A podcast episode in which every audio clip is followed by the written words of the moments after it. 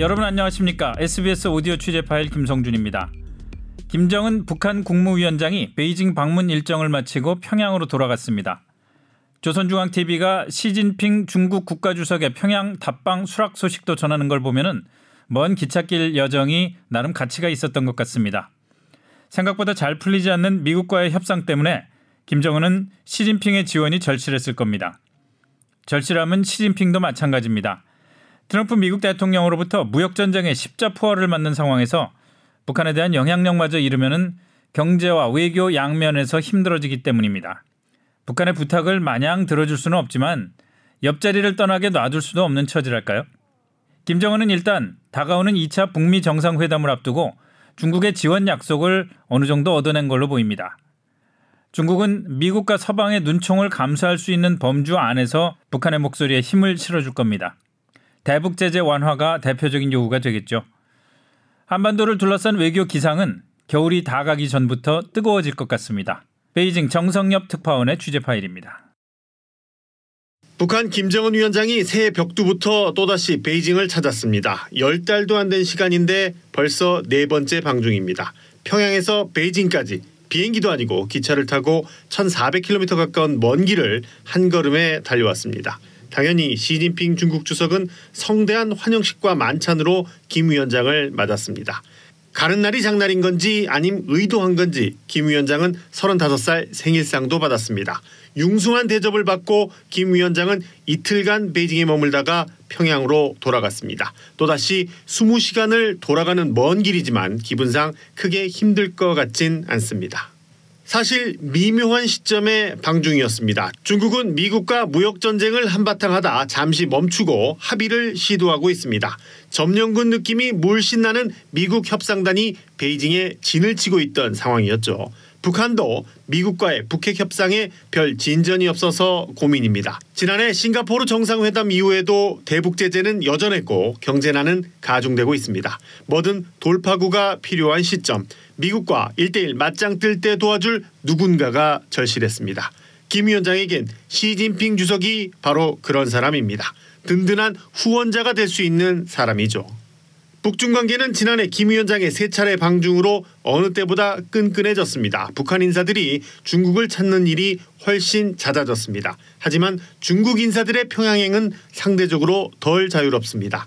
지켜보는 눈이 많은 게 큰 이유일 겁니다. 특히 시진핑 주석이 더 그렇습니다. 평양을 답방하겠다고 약속도 하고 공언도 했지만 선뜻 발걸음이 떨어지지 않습니다. 김 위원장이 세 번이나 찾아왔으니까 한 번쯤은 갈 때도 됐는데 여전히 주저하고 있는 상황입니다. 시진핑 주석 입장에선 트럼프 대통령의 뾰로퉁한 표정이 머리에서 지워지지 않을 겁니다. 그뿐인가요? 평양으로 가는데 빈손으로 갈 수도 없지 않겠습니까? 북한에 뭘 챙겨주려고 해도 역시 걸리는 건 대북 제재와 트럼프 대통령입니다. 이래저래 트럼프 대통령이 안 걸리는 데가 없네요. 가뜩이나 중국 배우론에 예민한 트럼프 대통령 성격도 변화무쌍 예측 프로일 때가 많습니다. 시 주석이 이런 트럼프 대통령한테 한번 맞서봤지만 무역 전쟁의 여파는 미국에게도 중국에게도 큰 타격을 줬습니다. 시 주석이 그렇다고 북한을 홀대할 수도 없는 노릇입니다. 중국이 한반도 영향력을 과시할 수 있는 가장 확실하고 안전한 끈은 북한이란 걸 누구보다 잘 알기 때문입니다. 미국에 대한 지렛대로도 북한은 활용 가치가 충분합니다.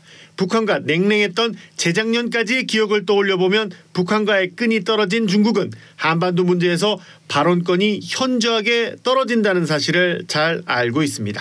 그래서 사랑하지만 표현할 수 없는 안타까운 브로맨스 김 위원장에 대한 시 주석의 지금의 심경 아닐까요? 이렇게 행동을 주저하다 보니 말이 앞섭니다. 순망치한 입술이 없으면 이가 시리다는 달콤한 말을 되풀이하며 북한을 달래고 또 달래고 있습니다. 내 맘 뭔지 알지. 밀당은 아니지만 누군가는 주저하는 분위기. 김정은 위원장은 이런 썸인지 사랑인지 구분이 안 되는 상황이 납득되지 않는 모양입니다. 그래서 과감하게 베이징으로 향했습니다. 왕복 이틀이 걸리는 거리도 마다하지 않았습니다. 베이징 땅에 발디딘 시간은 고작 만 하루에 불과했지만 그게 무슨 대수겠습니까? 고작 2, 30분 둘러본 동인당 공장 시찰과 차량 이동 시간, 잠자는 시간 빼면 방중 일정 전체를 시진핑 주석과 함께했습니다. 1시간 넘게 정상회담이란 이름으로 자신의 입장을 설명하고 생일상을 겸한 환영 만찬도 무려 4시간 넘게 함께했습니다. 베이징을 떠나기 직전까지 시 주석과 호텔 오찬도 함께했습니다. 냉정하게 따지고 보면 김 위원장은 이번 베이징에서 특별히 한 게 없습니다. 제약회사 쓱 한번 훑어본 게 바깥 활동의 전부입니다. 하지만 그거면 현지 시찰 생색은 충분합니다. 시진핑 주석과 밥 먹는 거, 오래오래 함께 있는 거, 남들이 볼 때 두 사람이 특별하게 친하다고 느끼게 하는 거, 그게 바로 김 위원장이 이번 방중에서 해야 할 일이었던 겁니다. 충분히 성과는 거뒀고 강력한 메시지도 남겼습니다. 시진핑 주석에 대한 김 위원장의 이런 무한 애정의 원천은 다름 아닌 필요성입니다. 그만큼 절실하기 때문입니다. 절실하고 급한 사람이 더 과감할 수밖에 없습니다. 더 적극적이어야 합니다. 세 번 갔는데 네 번 못 갈 이유가 어디 있겠습니까? 자신의 애정을 이렇게 적극 표현한 김 위원장은 시 주석에게 당당히 요구했습니다. 평양에 빨리 오라는 거죠. 남 눈치 보지 말고 행동에 옮기라는 겁니다. 조선중앙통신이 발표한 방중 소식을 보면 이런 상황이 명확합니다. 김 위원장이 답방을 요청했고 시 주석이 수락했다는 내용을 명확히 적어놓고 있습니다. 반면 중국 측 발표문에는 평양 답방 얘기는 언급되지 않았습니다.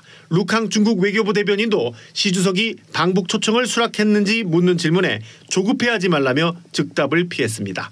양측의 입장 차이가 느껴집니다. 개인적으론 김정은 위원장의 4차 방중의 키워드를 절실함으로 뽑고 싶습니다. 김 위원장은 이 적극성으로 시 주석과의 특별한 친밀감을 다시 한번 증명했고 시 주석에게 눈치 보지 않는 행동을 요구했습니다. 연애 스타일이 화끈하고 저돌적인 사랑꾼이라고나 할까요? 하지만 화끈하고 저돌적인 사랑이 항상 아름다운 결말로 맺어진다는 보장이 없다는 게 세상사 이치겠죠. 이제 공을 넘겨받은 건 시진핑 주석입니다. 강력한 구애를 받은 시 주석은 흐뭇한 마음과 함께 결단을 강요받는 부담도 함께 갖게 됐습니다. 특히 변화무쌍한 트럼프 대통령을 자극할 수 있는 김 위원장의 저돌적인 방중이 세 사람의 관계를 미묘한 브로맨스로 만들고 있습니다. 그래서인가요? 저에겐 김정은 위원장과 함께하는 시진핑 주석의 웃는 표정이 마냥 환하게만 느껴지지 않았습니다. 지금까지 베이징에서 전해드렸습니다.